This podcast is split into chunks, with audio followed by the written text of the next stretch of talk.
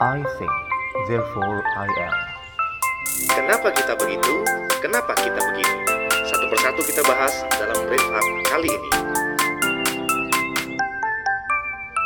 Terpaksa aku mencintai dirimu hanya untuk status palsu. Sih.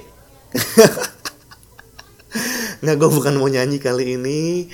Uh, di episode 3 ini kita bakal ngebahas tentang terpaksa dan pilihan.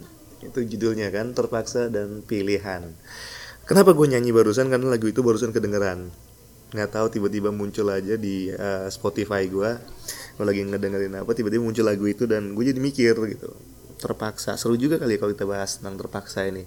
Gitu karena gue yakin bukan cuma gue di sini yang pernah ngomong terpaksa mungkin lo yang denger juga mungkin bukan cuma pernah tapi sering ngomong terpaksa gitu. Dan kali ini gue mau bahas sedikit secara logika karena ini namanya brain fart ya namanya otak yang pakai gitu kan secara logika apa sih terpaksa itu gitu.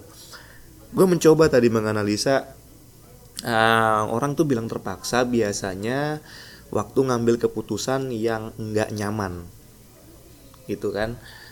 Tapi gue juga yakin bahwa seenggak nyaman nggak nyamannya keputusan yang kita ambil dan kita bilang terpaksa tanda kutip tadi mau nggak mau harus kudu mesti ya bukannya karena dia pengen itu tetap aja keputusan itu lebih nyaman.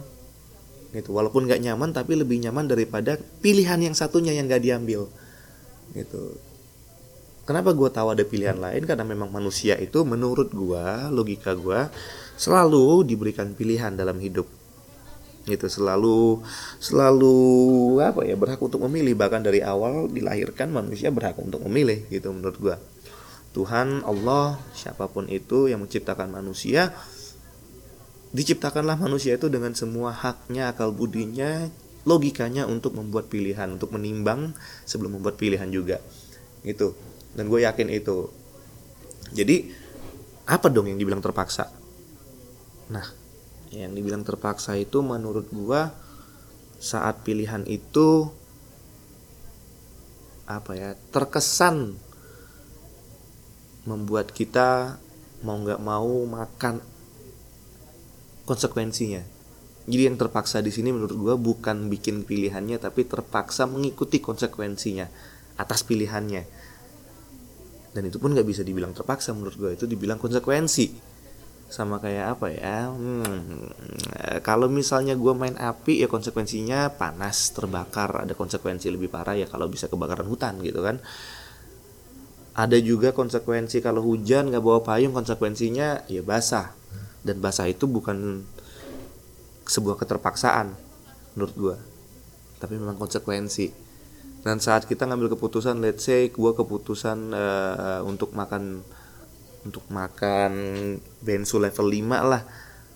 Jadi ke toilet berkali-kali. Itu bukan terpaksa ke toilet tapi memang ya keputusan gue tadi makan bensu level 5 akhirnya gue jadi terpaksa tanda kutip untuk ke toilet berkali-kali. Nah di sini gue mikir hmm berarti kalau memang kita nggak ada yang terpaksa apakah itu berarti bahwa semua orang itu tidak boleh ngomong terpaksa?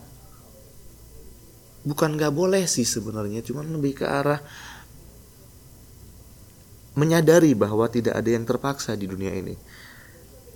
Gue pribadi sudah berhenti untuk ngomong terpaksa, untuk menanamkan apa image atau mungkin eh, kata-kata uh, terpaksa di kepala gue sejak gue memutuskan untuk kuliah di luar negeri. Gitu. Di zaman-zaman SMA dulu gue punya banyak pilihan alhamdulillahnya bersyukurnya gue dikasih banyak pilihan dihadapkan sama banyak pilihan gitu kan. Apakah mau masuk perguruan tinggi negeri e, dalam negeri atau mau masuk perguruan tinggi swasta atau mau langsung kerja dengan jasa SMA atau mau masuk akmil akpol gitu. Ataukah gue mau kuliah ke luar negeri? Dan di situ gue dihadapkan pada pilihan yang kebetulan ada satu pilihan yang menurut gue jauh lebih enak daripada yang lain. Sehingga gue bisa bilang itu nggak terpaksa. Tapi saat gue menjalani pilihan itu jadi ada kata terpaksa. Gitu jadi ada terpaksa jadi ada konsekuensi yang cukup berat yang harus gue ambil. Waktu itu gue ngambil untuk kuliah ke luar negeri di mana konsekuensinya adalah ya gue harus pinter-pinter bagi waktu sama ya magang-magang dikit nyari-nyari kerja dikit untuk nambahin duit jajan gue sehingga waktu itu gue bilang gue terpaksa kerja part time tapi setelah gue pikir-pikir lagi, no no no no, gue nggak terpaksa kerja part time. Gue juga punya pilihan untuk ngambil kerja part time atau enggak. Sedangkan konsekuensi gue sendiri itu aja gue punya pilihan untuk ngelakuin atau enggak gitu. Dan gue memilih untuk mengambil konsekuensinya. Gue memilih untuk menelan bulat-bulat konsekuensinya. Nah di situ gue jadi sadar sekitar tahun 2007an gue jadi sadar bahwa terpaksa itu sebenarnya nggak ada kamus gitu. Satu-satunya kejadian kenyataan yang bisa dibilang terpaksa itu adalah saat gue diikat tangannya gak bisa gerak gak bisa apa-apa dan mulut gue dicekokin makanan sampai benar-benar dicekokin sampai masuk ke kerongkongan. Itu gue terpaksa makan. Kondisinya seperti itu. Bahkan sampai ekstrimnya gue waktu itu berpikir juga which sampai sekarang masih gue pegang bahkan ekstrimnya kalau misalnya ada pistol di kepala gue dan orang yang megang pistol ini nyuruh gue untuk ngelakuin sesuatu, gue tidak akan terpaksa ngelakuin itu. Karena gue punya pilihan lain yaitu untuk gak ngelakuin itu. Gitu, yaitu contohnya misalnya hmm, apa ya kalau di film-film kriminalitas gitu kan men- ngasih tau lah posisi temen di mana gitu ceritanya kalau berdua lagi dikejar gitu kan ngasih tahu temennya di mana ada pistol di kepala gua dicondongin di kepala gua terus dua dipaksa ngomong kasih tahu nggak kalau nggak lu mati? Gue punya dua pilihan ngasih tahu atau nggak? Kan gitu karena dia sendiri ngomong gitu kan yang nembak ini. Ngomongnya kasih tahu nggak? Kalau nggak ngasih tahu lu mati. Nah konsekuensi itu yang akhirnya membuat gue untuk ngasih tahu. Gitu kan karena gue takut mati mungkin. Tapi kalau gue nggak takut mati gue bisa aja nggak ngasih tahu dan gue terima konsekuensi matinya. Sih that's the beauty of our brain menurut gue sih. Manusia itu waktu ngambil keputusan menurut gue di situ kerennya gitu setiap hari, setiap detik kita dilemparkan pada keputusan. Dan saat kita mengambil keputusan, secara sadar maupun gak sadar di kepala kita itu kita menimbang keputusan yang A ini, pilihan yang A ini, apakah ini membawa dampak positif atau negatif, konsekuensinya berat di positif atau negatif, gitu ya. Terus kalau misalnya saya gue ngambil yang keputusan yang B, pilihan yang B, yang kedua misalnya, apakah ini mempunyai konsekuensi yang sama, ataukah hasilnya lebih baik atau lebih buruk atau lebih berat mana nih? Nah saat ngambil keputusan itu tanpa sadar manusia akhirnya memilih keputusan yang lebih nyaman. Maka tadi di awal-awal gue bilang orang yang ngomong terpaksa itu biasanya ngomong karena keputusan yang diambil itu lebih nyaman, gitu kan? Walaupun gak nyaman, gitu. Tapi jauh lebih nyaman daripada kalau dia ngambil keputusan satunya. Termasuk lagu yang gue bilang itu terpaksa aku mencintai dirimu hanya untuk status palsu. Dia punya pilihan bro, yang nyanyi ini siapa pun itu dia punya pilihan untuk nggak jadian, untuk nggak mencintai. Ya konsekuensinya apa? Dia nggak ada status palsu. Ya mungkin dia dibilang jomblo gitu kan, el homblo seumur hidup.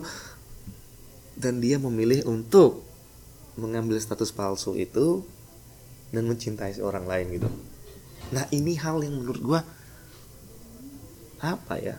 Karena ada kata terpaksa ini orang jadi ini kasar sih cuman menurut gue orang yang pakai kata terpaksa itu adalah orang-orang yang coward pengecut gitu yang nggak berani take responsibility mengambil tanggung jawab atau menerima konsekuensi atau melimpahkan bebannya itu ke pundaknya sendiri gitu. Kayak zaman zaman gue baru pertama kerja adalah beberapa orang SMA ini anak-anak SMA nanya ke gue kak kakak kenapa ngambil jurusan itu dulu di kuliah di luar negeri? Gitu kan. Emang kenapa? Aku dipaksa mama. Dipaksa mama. Kenapa dipaksa mama untuk masuk ke dokteran? Contoh contoh doang nih. Gitu. not saying that kedokteran itu jelek bukan. Kedokteran itu salah satu jurusan paling bagus juga. Cuman gue tanya tuh sama anak itu gitu kan kenapa emang kalau kedokteran? Ya gue tuh nggak suka kedokteran bla bla bla bla. Gue sukanya yang engineering gitu kan yang teknik. Kayak itu gue nggak suka ngafal kayak gitu. Terus lu daftar ke kedokteran? Iya terpaksa. No. No. Anak ini nggak terpaksa di kepala gue lu nggak terpaksa untuk ngambil kedokteran. Lu dengan sadar membuat keputusan untuk mengambil jurusan kedokteran untuk daftar ke jurusan kedokteran karena apa karena lu timbang. Gitu keputusan lu untuk ambil kedokteran itu dampaknya apa dan keputusan lu untuk tetap pada mimpi lu itu dampaknya apa. Tapi mungkin karena gak jelas karena belum clear karena belum bisa menimbang dengan baik sehingga masih blur sehingga nggak berani bikin keputusan. Gitu sehingga yang jangka pendek yang paling bisa dilakukan adalah nggak bikin orang tuanya marah. Sehingga muncullah kata-kata terpaksa supaya papa mama nggak marah see that's that's the most saddening thing. Hal yang paling menyedihkan. The saddest itu kan. Hal paling menyedihkan dari manusia saat mengambil keputusan. Kita sering kali dilemparkan pada keputusan di mana kita tidak bisa menimbang dengan baik kita nggak bisa mengukur dengan baik pro dan kontra konsekuensinya saat kita mengambil keputusan A, B atau C atau D ataupun apa pun itu itu sehingga ketidakjelasan itu membuat kita seolah-olah terpaksa. Dan saat kita mengambil keputusan yang memang tidak nyaman walaupun sekali lagi lebih nyaman dari keputusan yang lain menurut kita saat itu kita dengan gampangnya ngomong terpaksa untuk melemparkan kesalahan atau mungkin melemparkan beban itu ke orang lain atau ke hal lain. Gitu. Gue ngambil keputusan untuk pindah kerja.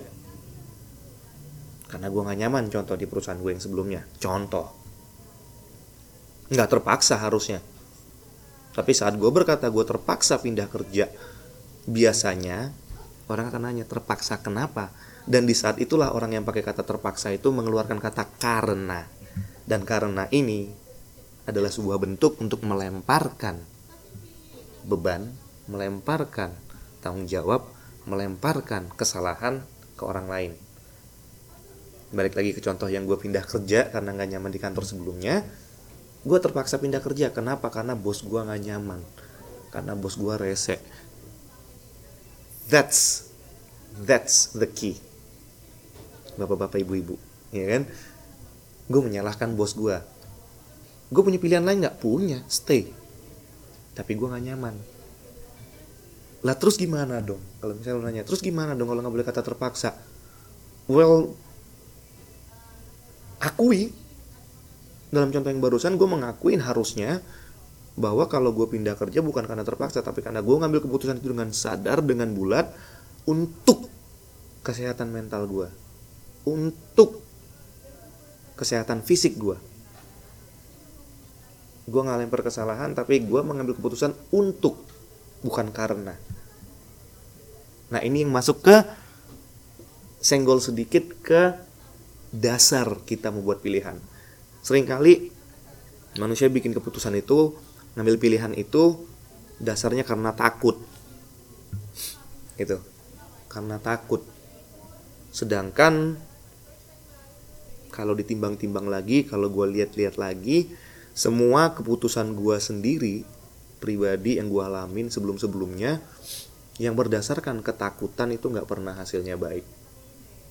Itu pengalaman pribadi gue gue nggak tahu kalian ngedengerin ini beberapa orang mungkin ada yang sama sama gue pernah ngambil keputusan atau sering malah ngambil keputusan karena takut. Apparently ternyata keputusan yang dibikin karena dasar takut itu tidak selalu berujung baik. Gitu.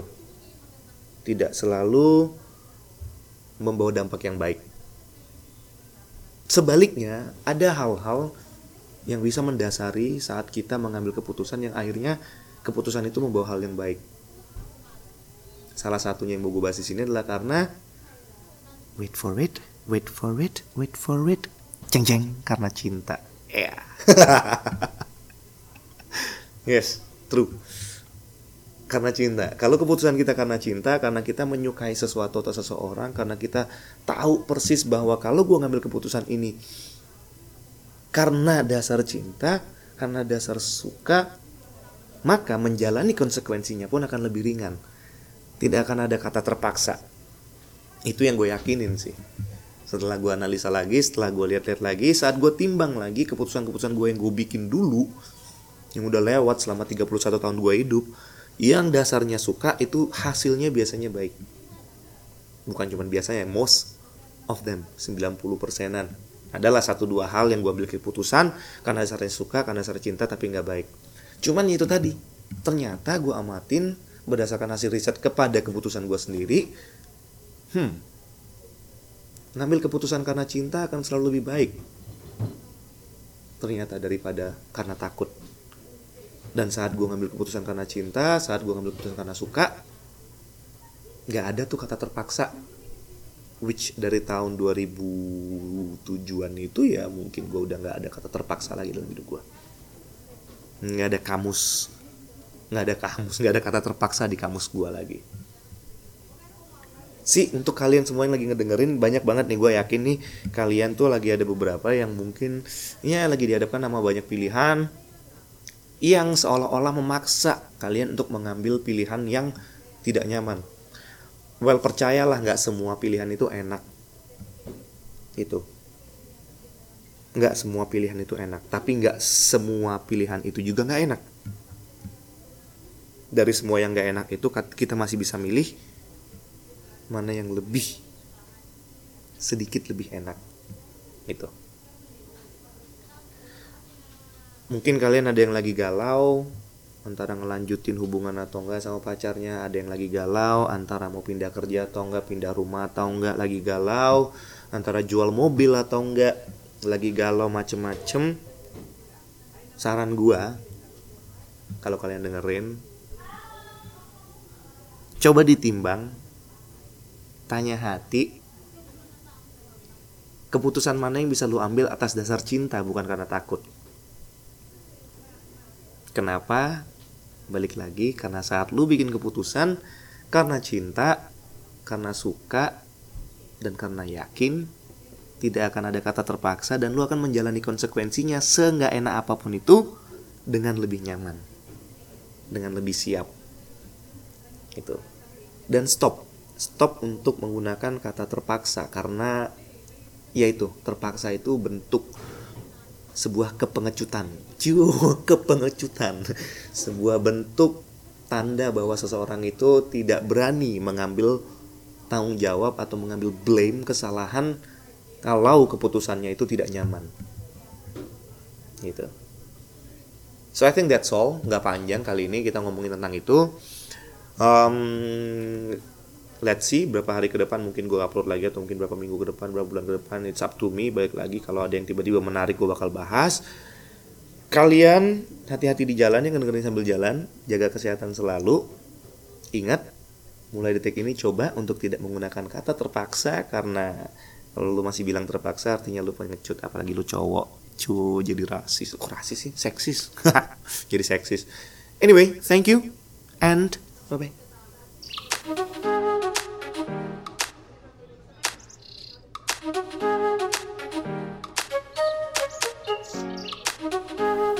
Thank you for listening. Like and share if you enjoyed this, and see you again in the next Brainfort episode.